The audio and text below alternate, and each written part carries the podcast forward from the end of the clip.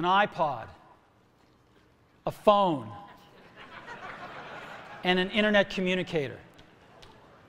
An iPod, a phone. Are you getting it? These are not three separate devices. This is one device.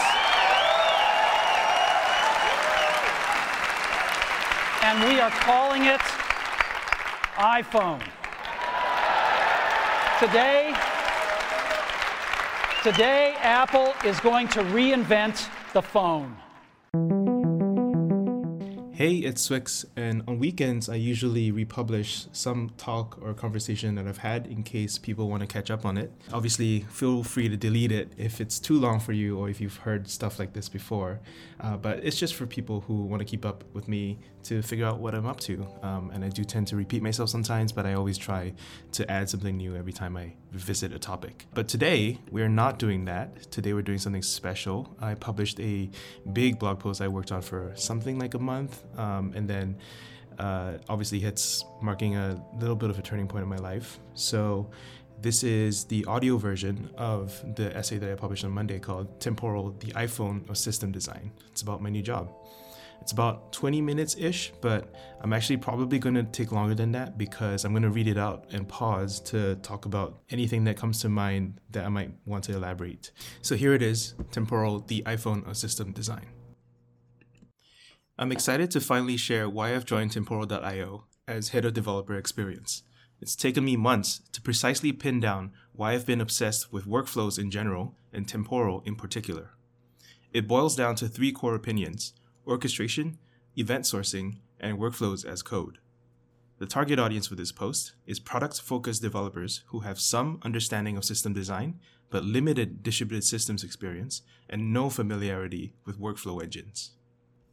The 30 second pitch. The most valuable mission critical workloads in any software company are long running and tie together multiple services.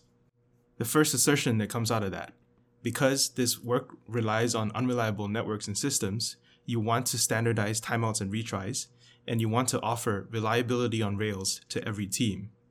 Second assertion, because this work is so important, you must never drop any work and you must log all progress. Third assertion, because this work is complex, you want to easily model dynamic asynchronous logic and reuse, test, version, and migrate it.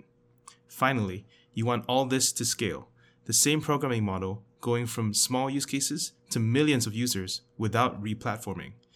Temporal is the best way to do all this by writing idiomatic code known as workflows. Requirement number one orchestration. Suppose you're executing some business logic that calls system A, then system B, then system C.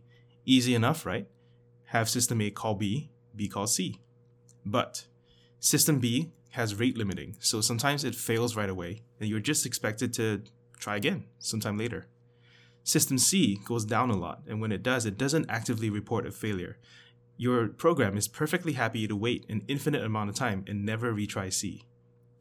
You could deal with B just by looping until you get a successful response, but that ties up compute resources. Probably the better way is to persist the incomplete task in a database and set a cron job to periodically retry the call.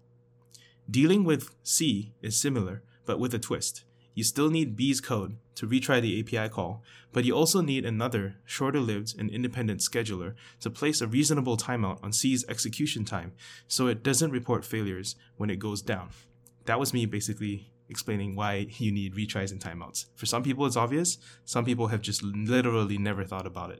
Um, so I want to make clear that for production, you probably want to uh, harden the, these calls by adding some kind of persistence, and that persistence has to be asynchronous.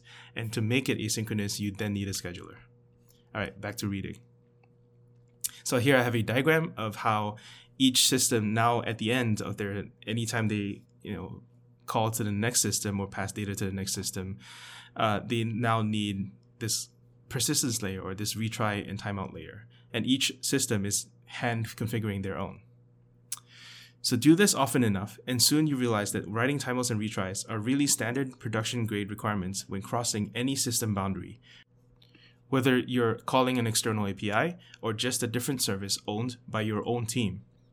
Instead of writing custom code for timeouts and retries for every single service every time, is there a better way? Sure, we could centralize it. And here I have a diagram centralizing all that boilerplate. We have just rediscovered the need for orchestration over choreography. There are various names for the combined ABC system orchestration that we are doing. Depending who you ask, this is either called a job runner, a pipeline, or a workflow. Honestly, what interests me more than the deduplication of code is the deduplication of infrastructure. The maintainer of each system no longer has to provision the additional infrastructure needed for this stateful and potentially long running work. This drastically simplifies maintenance. You can shrink your systems down to as small as a single serverless function. It makes it easier to spin up new ones with the retry and timeout standards you now expect from every production grade service in your system. Workflow orchestrators are reliability on Rails. That's my, as a side commentary here, uh, that's my way of positioning Temporal as not intrinsically tied to serverless or microservices. Uh, serverless functions are essentially nano services. You, the, the point is not about the size of your service; it's about crossing system boundaries, and that's what I wanted to make very clear. Um, and everyone has this problem. All right, but there's a risk, of course. You've just added a centralized dependency to every part of your distributed system. What if it also goes down? Requirement number two event sourcing. The work that your code does is mission critical. What does that really mean? One, we cannot drop anything. All requests to start work must either result in error or success. No, eh, it was supposed to be running but just got lost somewhere. Mismatch in expectations. Two, during execution, we must be able to resume from any downtime. If any part of the system goes down, we must be able to pick up where we left off. Three, we need the entire history of what happened when for legal compliance in case something went wrong, or if we want to analyze metadata across runs. There are two ways to track all this state. The usual way starts with a simple task queue and then adds logging. Here I have a code sample that shows how these things are normally developed, which is you have a queue of work, and then you log that you're starting the work, you try to do the work, if the work fails, you log that you're reverting the work and then you push the work back onto the queue. And if the log if the work succeeds, then you log that you've done the queue and then you start the cycle again. But logging as afterthought has a bunch of problems. One, the logging is not tightly paired with the queue updates. If it is possible for one to succeed but the other to fail, you have either unreliable logs or dropped work, unacceptable for mission critical work. This could also happen if the central work loop itself goes down while tasks are executing. 2. At the local level, you can fix this with batch transactions. Between systems, you can create two phase commits. But this is a messy business and further bloats your business code with a ton of boilerplate. If, a big if, you have the discipline to instrument every single state change in your code. The alternative to logs as afterthought is logs as truth, if it wasn't logged, it didn't happen. This is also known as event sourcing. We can always reconstruct current state from an ever-growing list of event history. Here I have a separate code sample that kind of shows how what it means, but I'm definitely sweeping a lot, a lot under the rug. Uh, it has a work loop where you reconcile event history with a work state machine. It gets that next task from the reconciliation process, and then you do the next task and also commit it to an event history with transactional guarantees. And then you set the timeout for the next loop again.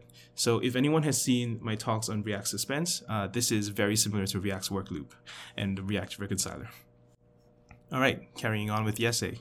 The next task is strictly determined by comparing the event history to a state machine provided by the application developer. Work is either done and committed to history or not at all. I've hand waved away a lot of heavy lifting done by the code that I showed in that code sample. But this solves a lot of problems. One, our logs are always reliable since that is the only way we determine what to do next. Two, we use transactional guarantees to ensure that work is either done and tracked or not at all. There is no limbo state. At the worst case, we'd rather retry already done work with idempotency keys than drop work. 3. Since there is no implicit state in the work loop, it can be restarted easily on any downtime or scaled horizontally for high load. 4. Finally, with standardized logs in our event history, we can share observability and debugging tooling between users. You can also make an analogy to the difference between file name version control and Git. Using event histories as your source of truth is comparable to a Git repo that reflects all Git commits to date. This is Shawn again, just reflecting on this part of the essay.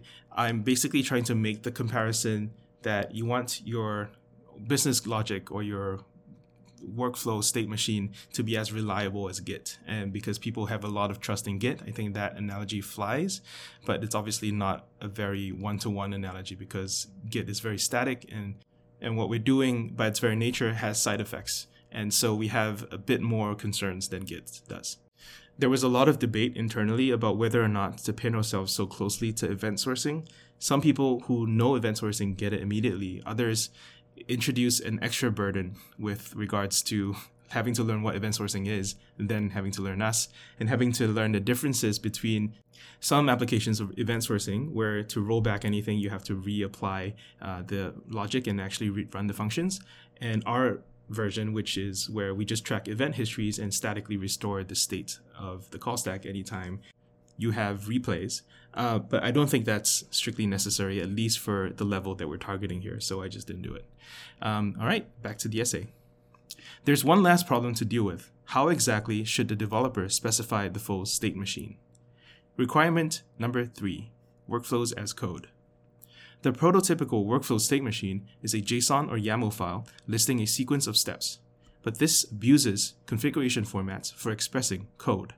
It doesn't take long before you start adding features like conditional branching, loops, and variables until you have an underspecified Turing complete domain specific language hiding out in your JSON and YAML schema. And here I have a code sample, a real code sample from Google, uh, the Google Workflows product. It's pretty funny because when I initially showed this to someone who was proofreading, he assumed that it was just like a fake example, and he was like, he was just shocked to find out that this was real sample code from Google. Anyway, back to the essay. This example happens to be from Google, but you can compare similar config driven syntaxes from Argo, Amazon, and Airflow. The bottom line is you ultimately find yourself handwriting the abstract syntax tree of something you can read much better in code anyway. And here I have a different sample code with the exact same code that I express, expressed above in JavaScript. And obviously, JavaScript is a lot more readable for people who know JavaScript. But the point being that things are a lot more concise. And whatever you come up with in JSON or YAML, you can represent in code anyway, and code is more familiar and has existing tooling. All right, back to the essay. The benefit of using general purpose programming languages to define workflows, or workflows as code, is that you get to the full set of tooling that is already available to you as a developer, from IDE autocomplete to linting to syntax highlighting to version control to ecosystem libraries and test frameworks. But perhaps the biggest benefit of all is the reduced need for context switching from your application language to the workflow language. So much so that you could copy over code and get reliability guarantees with only minor modifications. This config versus code debate arises in multiple domains. You may have encountered this problem in AWS provisioning, where it's CloudFormation versus CDK or Pulumi, or CI CD, debugging giant YAML files for your builds. This is actually something that our com- customers have complained about.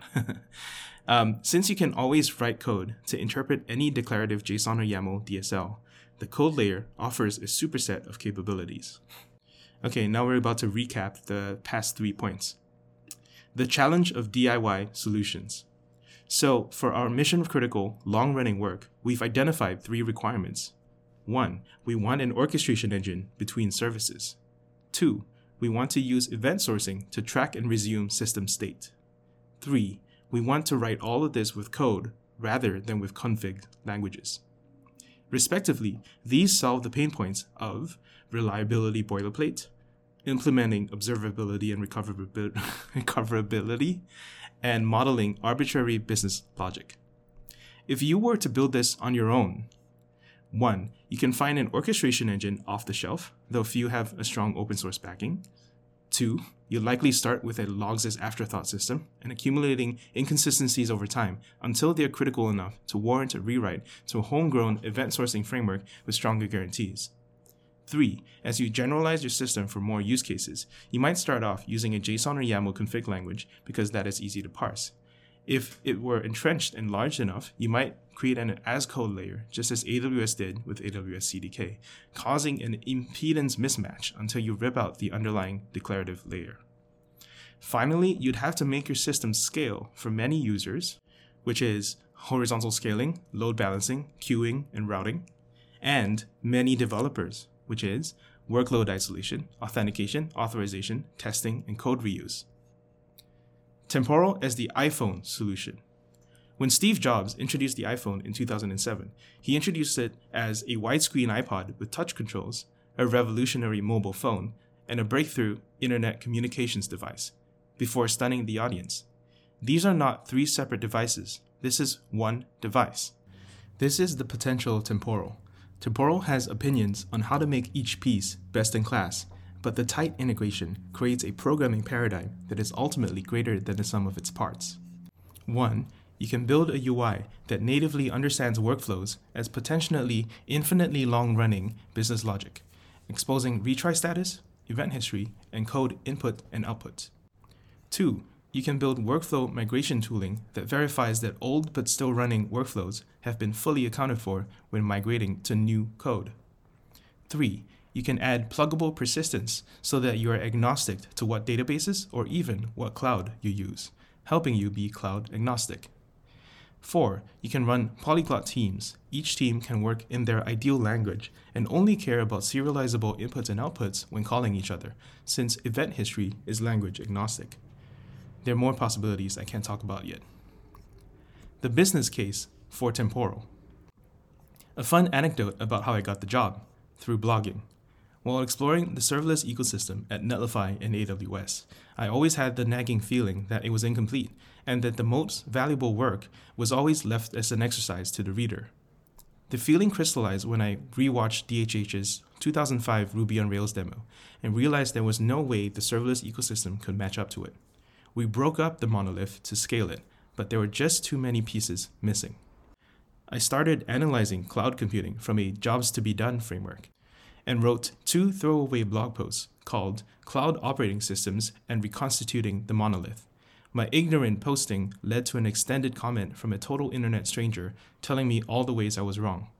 Lenny Pruss, who was also reading my blog post, saw this comment and got Ryland to join Temporal as head of product, and he then turned around and pitched, literally pitched, me to join.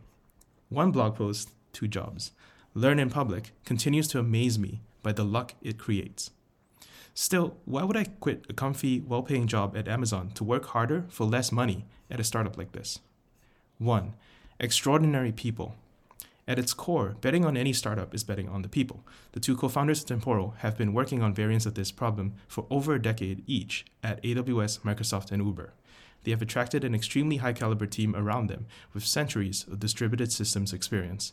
I report to the head of product, who is one of the fastest scaling executives Sequoia has ever seen. 2. Extraordinary adoption. Because it reinvents service orchestration, Temporal and its predecessor, Cadence, is very horizontal by nature.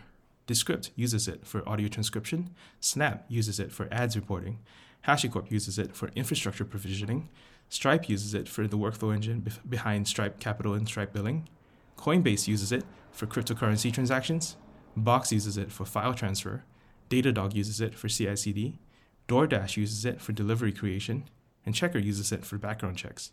Within each company, growth is viral, once one team sees successful adoption, dozens more follow suit within a year, all through word of mouth. 3. Extraordinary results. After migrating, temporal users report production issues falling from once a week to near zero. Accidental double spends have been discovered and fixed, saving millions in cold hard cash. Teams report being able to move faster thanks to testing, code reuse, and standardized reliability. While the, value of this is hard to quantify, it is big enough that users organically tell their friends and list temporal in their job openings. 4. Huge potential market growth.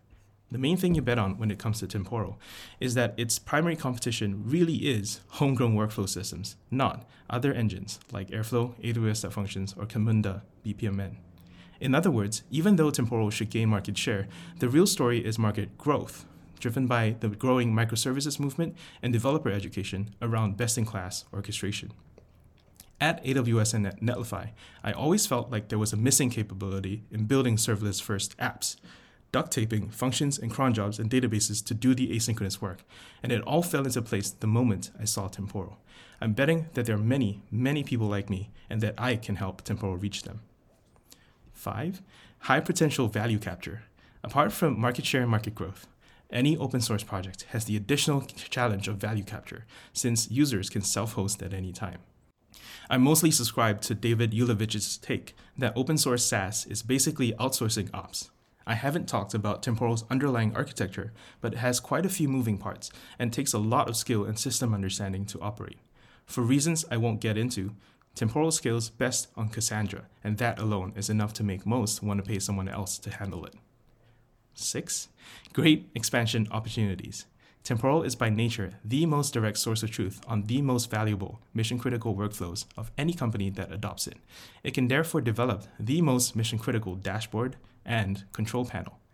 Any source of truth also becomes a natural aggregation point for integrations, leaving open the possibility of an internal or third party service marketplace. With the signals and queries features, Temporal easily gets data in and out of running workflows, making it an ideal foundation for the sort of human in the loop work for the API economy. Imagine toggling just one line of code to A B test vendors and APIs, or have Temporal learn while the domain expert manually executes decision processes and takes over when he has seen enough. As a high code specialist in reliable workflows, it could be a neutral arms dealer in the low code gold rush, or choose to get into that game itself. If you want to get really wild, the secure distributed execution model of workflow workers could be facilitated by an ERC20 token. To be clear, everything I've listed here is personal speculation and not the company roadmap. There is much work to do though. Temporal Cloud needs a lot of automation and scaling because before it becomes generally available. Temporal's UI is in the process of a full rewrite to Svelte. Temporal's docs need a lot more work to fully explain such a complex system with many use cases. Temporal still doesn't have a production ready Node.js or Python SDK. And there's much, much more work to do before Temporal's developer experience becomes accessible to the majority of developers.